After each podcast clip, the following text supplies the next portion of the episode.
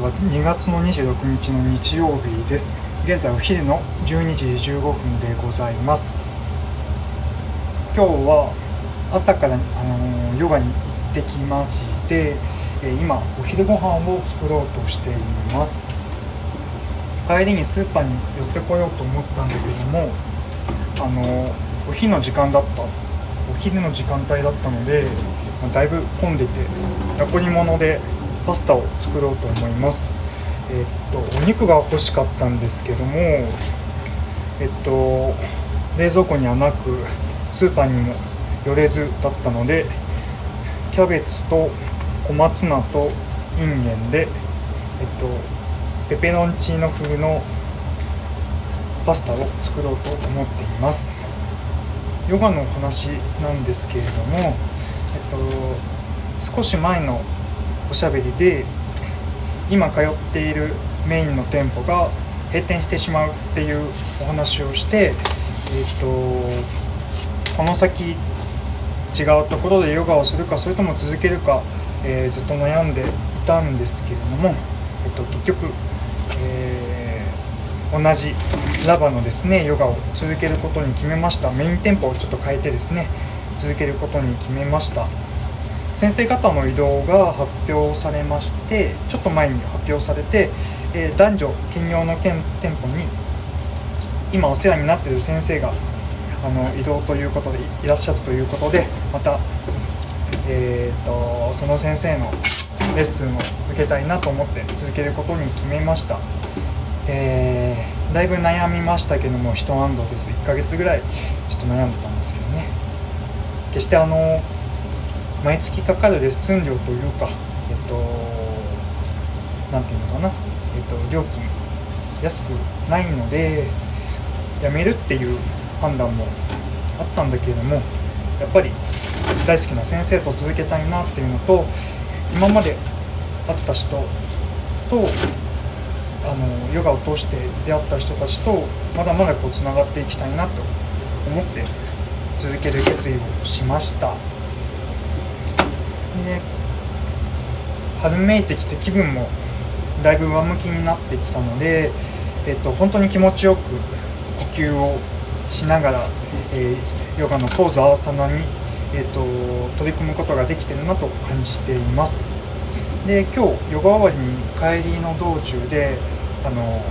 公園通るんですね。帰り道。でその公園で、えっと、補助輪なしの自転車を練習している少年がいてお母さんがそれ見守ってたんですよ。でなかなかうまく漕げなくてでもこうヘルメットをつけて頑張って漕いでる姿を見て自分はどうだったかなってちょっと思い返してたんですね。もう今は自転車全然乗っていなくて実家に帰ると大学生の時に使っていたマウンテンバイクがあるので、えー、河原を走ったりとか時々ちょっと遠くに行きたいなと思って自転車をこぎます。で、まあ、なんでマウンテンバイクかっていうのところなんだけれどもあのそこというかあの道路と車の走る車道と歩道の間の段差とか溝とかあるじゃないですか。あそこに昔あのはまって足をすりむいたことがあったんですよ。派手に転んで。それ以来えーと、車輪が細い幅が細い車輪の自転車に乗るのが怖くってママチャリも僕怖いんですよ。なのであの太めのタイヤで安定感のあるマウンテンバイクに乗っています。乗って乗っていました。乗ってます乗ってました。東京は車も多いしみんな自転車を漕ぐスピードがものすごく速いんですよ。それが怖くて全然乗れずにいるんです。でも電車人電車のその何て言うんですかね時間に縛られる移動が近頃嫌になってきたので自転車をなんかいいのないかなと思って探しています。で、えっと、晴れた日とかあともしできれば通勤も自転車でしたいなというふうに思っています。話ちょっと戻って僕いつ自転車乗れるようになったかなっていうのを全然覚えてなくて小学1年生とか2年生の子にはもう乗れてたのかな補助輪なしで。3年生ぐらいにはあのその時はマウンテンバイクあのー、ったかな。ブリッジストーンのマウンテンバイクお父さんに買ってもらったような記憶があります。でえっ、といとこのお兄ちゃんとか友達と乗ってたなっていう印象があります。嬉しいことにありがたいことに実家の庭が広かったのでよく自転車の練習をしてたなっていう記憶があります。あとはねホッピングと一輪車を買ってもらっていたのでそれもよく使っていました。めちゃめちゃ一輪車が得意であのどんなところでも一輪車に行けるよっていう気概を持ってあの当時は生活してました。あのお母さんとお父さん両方とも山梨の人であの僕の実家はあの父方の方なんですね。でお母さんの母方のおばあちゃん家はちょっと、えっと、別の場所にあって僕の実家からあの車で40分50分ぐらいのところにあってでそこに一輪車をわざわざ持ってって自転車でなくあえて一輪車でいろんなところに あの行った記憶があります。ホッピングも一緒に持ってたかな。そうですね。うん。はい。自転車の思い出でした。東京で自転車に乗っている小さい子もぼちぼち見ますけどもやっぱり練習場所とかねあとは乗る機会とかもないのかなって思います。盗難もあって怖いなと。先日あの歩いていたら道を歩いていたらね中学生に上がるか上がらないくらいかの少年たちが自転車を盗難しようとしていてあこういうのそういうの見ちゃうとね親も怖くて自転車子供に与えられないななんていうふうに感じてしまいました。さあお湯が沸いたのでパスタを入れます。あの料理しながらのこのおしゃべり。なんか気分的には若干あの3分クッキングとかおしゃべりクッキングの3分クッキングよりもおしゃべりクッキングだな。神山恵美子師匠をオーバーソールしたくなるんですね。横から失礼します。上沼恵美子師匠のことを神山恵美子師匠と申し上げておりました。訂正し詫び申し上げます。では続きをどうぞ。最近練習してるんですよ。あの友達があのモノマネが上手な友達がいてその子が上沼恵美子の真似うまいんですよ上沼恵美子の真似をするその子の真似を僕は今練習しててあの似てるか似てないかは分かんないんですけども僕はあの寄せているのではと感じています。そうそうめんって。そう。そうめんって。鍋出して水が入れて。ああパスタがちっちゃった。モノマネ何かできるようになるといいですよね。アンパンマンとかも練習してたんだけどアンパンマンも意外に難しくて似てないというあの酷評をいいてます。あのでも多分アンパンマンの声を聞いてアンパンマンの練習をしてるんじゃなくてアンパンマンの真似をするミラクルヒカルの真似をすもうしてるから似てないんじゃないかなというふうに思ってます。あとね工藤静香もつんくさんもあの誰かが真似をするその本人のあの真似なので多分似てないんじゃないかなと思うんだけども多分そうじゃないんでしょうね。続きましてこれみんなどうしてんだろうっていう話なんですけれどもあの、まあ、ご存知の通り僕はあの電車通勤を今しているんですね。で優先席あの車両の結合部分の奥の方に僕立つのが好きでこう人のあの動きが少ないのでね奥にいることが好きなんですけどもそうなるとあの自然と優先席の前に立つことになるんですよ。であの優先席に偉そうに足を組みながら座りスマホでゲームしてる人たち人を見るとあのどうにかしたいなっていう気持ちになるんですね。あの誰かが来た時にこうなんだろうな譲ってあげられる心を何かしら養ってあげたいっていうおせっかいが爆発するんですよ。あの変えられないものをに対してエネルギーを使うのはすごくもったいないことだなっていうふうには思うんだけども何かしらしてあげたいなっていうふうに思っていてでちょっと前にねすごいいいことを思いついたんですよ。そういう人たちが優先席に座るに際して何かすごくまっとうな合理的な理由があれば僕もすっきりするし周りもすっきりするんじゃないかなっていうふうに思ってその方法っていうのが優先席で足を組んでる人の足を折ってその場にいることを正当化正当化させてあげればいいのではというところです。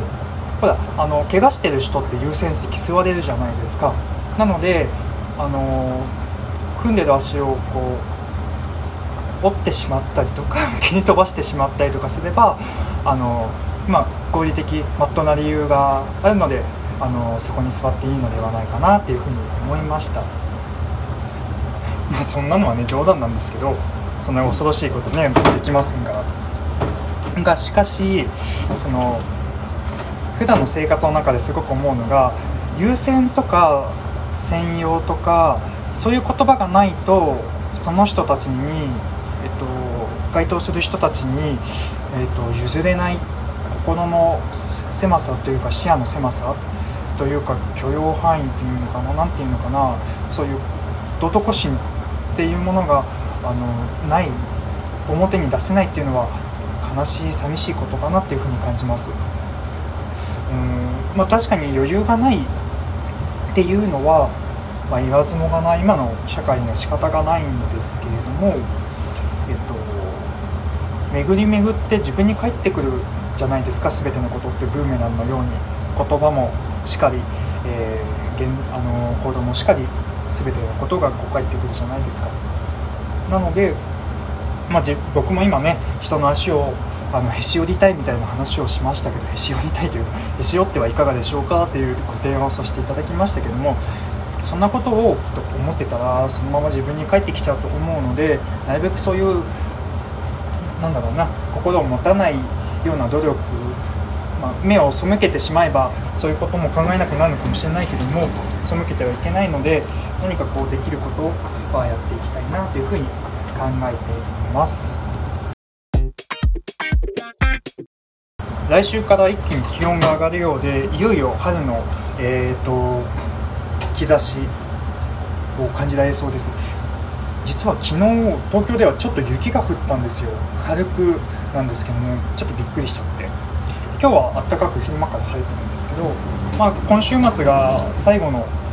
あのー、あれですね。えーと冬になるのかな？冬冬最後の冬というか今年最後の、えー、冷え込みになるのかなという感じもしています。来週からはもう3月ですし、えー、本当の春を感じられそうでちょっとウキウキしています。で風もね強くなってきましたよね。春風っぽいのも感じられるようになりました。春風じゃん。気持ちいいなと思って風を浴びるんですけども結局風冷たくて冬じゃん帰りたいってなるんですよね。そういうのがやっぱり春の始まりなんでしょうかね。もうすぐ卒業シーズンでもあり桜も咲いてくるということであの気持ちは次へ進んでいる方も多いのではないでしょうか、えー、マスクももうすぐ、え公式には外していいということになりますのでまあねいろんな意見ありますけども人がいないところでは春の風を感じたいと思います。僕花粉があるのであの鼻と目と,、えーと、ちょっと肌が痒くなるっていう、まあ、3点ありますけどもあの久々のマスクなしの春なので桜を見に行ったりだとか河原で美味しい、えっと、お菓子をいただいたりとかお抹茶をいただいたりとかそういう風流なことにももしていきたいなというふうに思っています。今年はねあのぜひあのあれをやりやりたいんですよ。俳句とか短歌を読んでみたいなというふうに思っています。四季折々の、あの要素を取り入れて、えー、文化にこう片足を突っ込んでみたいなというふうに思います。片足を突っ込んでみたいなどういうことなんだっていう感じだとね。僕もよく分かってないです。昨日は友達の家に行ってお絵かきをしていました。半年に1回遊ぶ友達でなぜか半年に1回なんだけどもその子の家に行って一緒に絵を描く最初はデッサンとかやってたんですけども今回は僕色鉛筆でお絵描きをしたいということでいろいろ描いてました。えっとうさぎ年なのでうさぎのキャラクターをと思ってたんだけども全然うまく描けなくて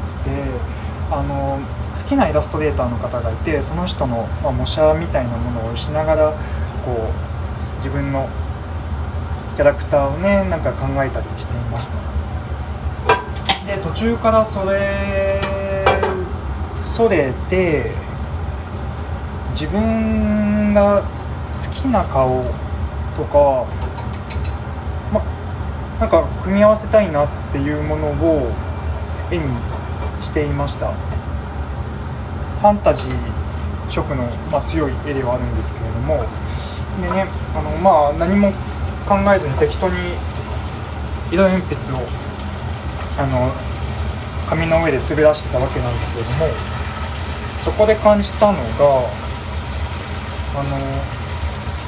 絵ってすごく潜在意識を反映させてるなって潜在意識を具現化する試みなんだだなというふうに感じました。使う色もそうだけどもどこに何を配置するとかあとはどんな風にその書きたいなと思ってるものを書くのか丁寧に、えーと、それこそ忠実に、えー、実際現実世界のもの現実世界で見るもの見るようなその状態、え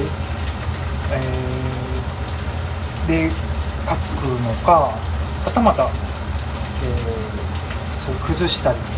あるいはえー、と抽象的に書くのか。自分の中の今の心の中を表に出す試みの一つだなというふうにも感じました、まあ、表現の一つだなと。そういう心の内側を表に出すっていう試みは基本的に僕文章にしていました。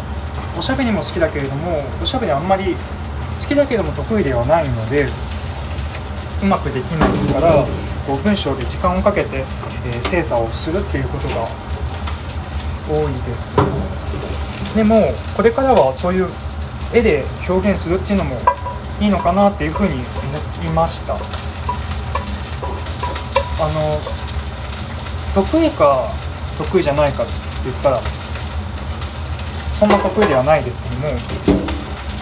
絵描くことは好きですし小さい頃よくお絵描きをしていたんですよ。なので、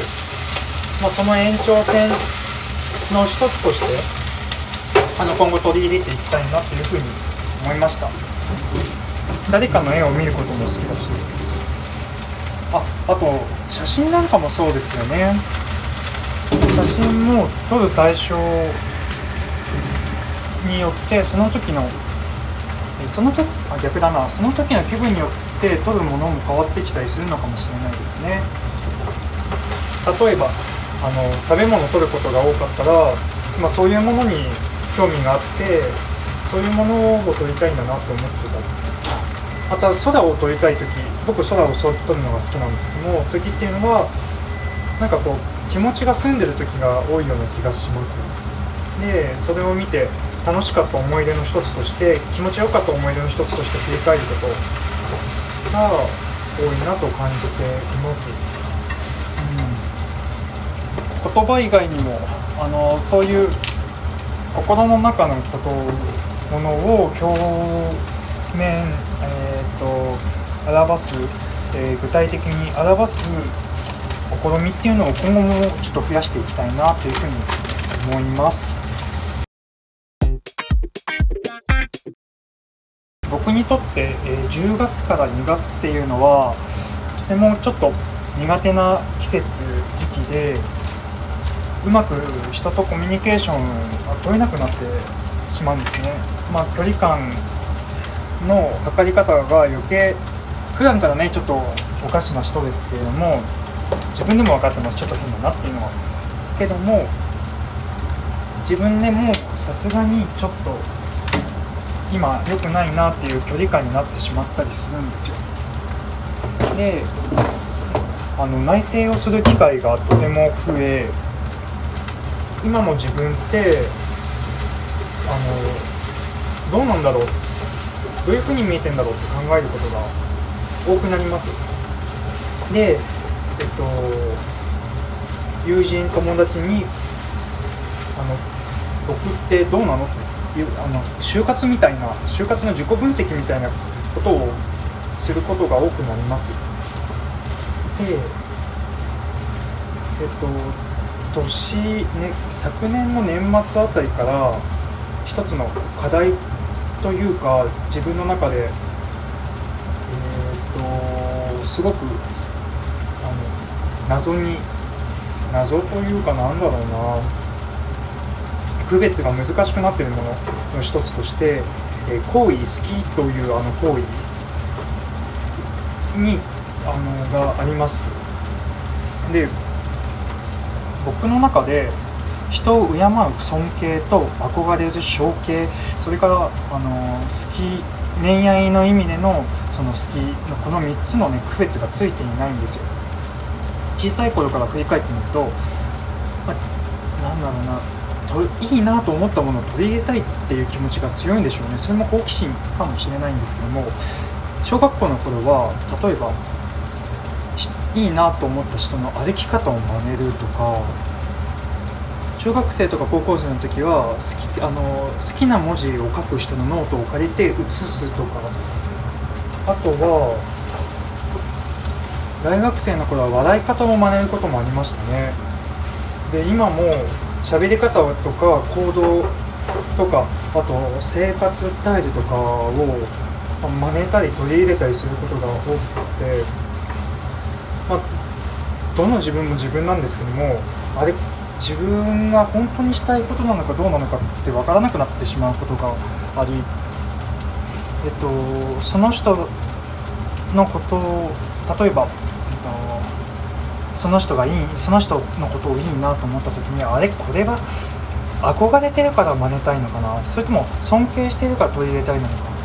なそれとも好きだから距離を縮めたいのかなとか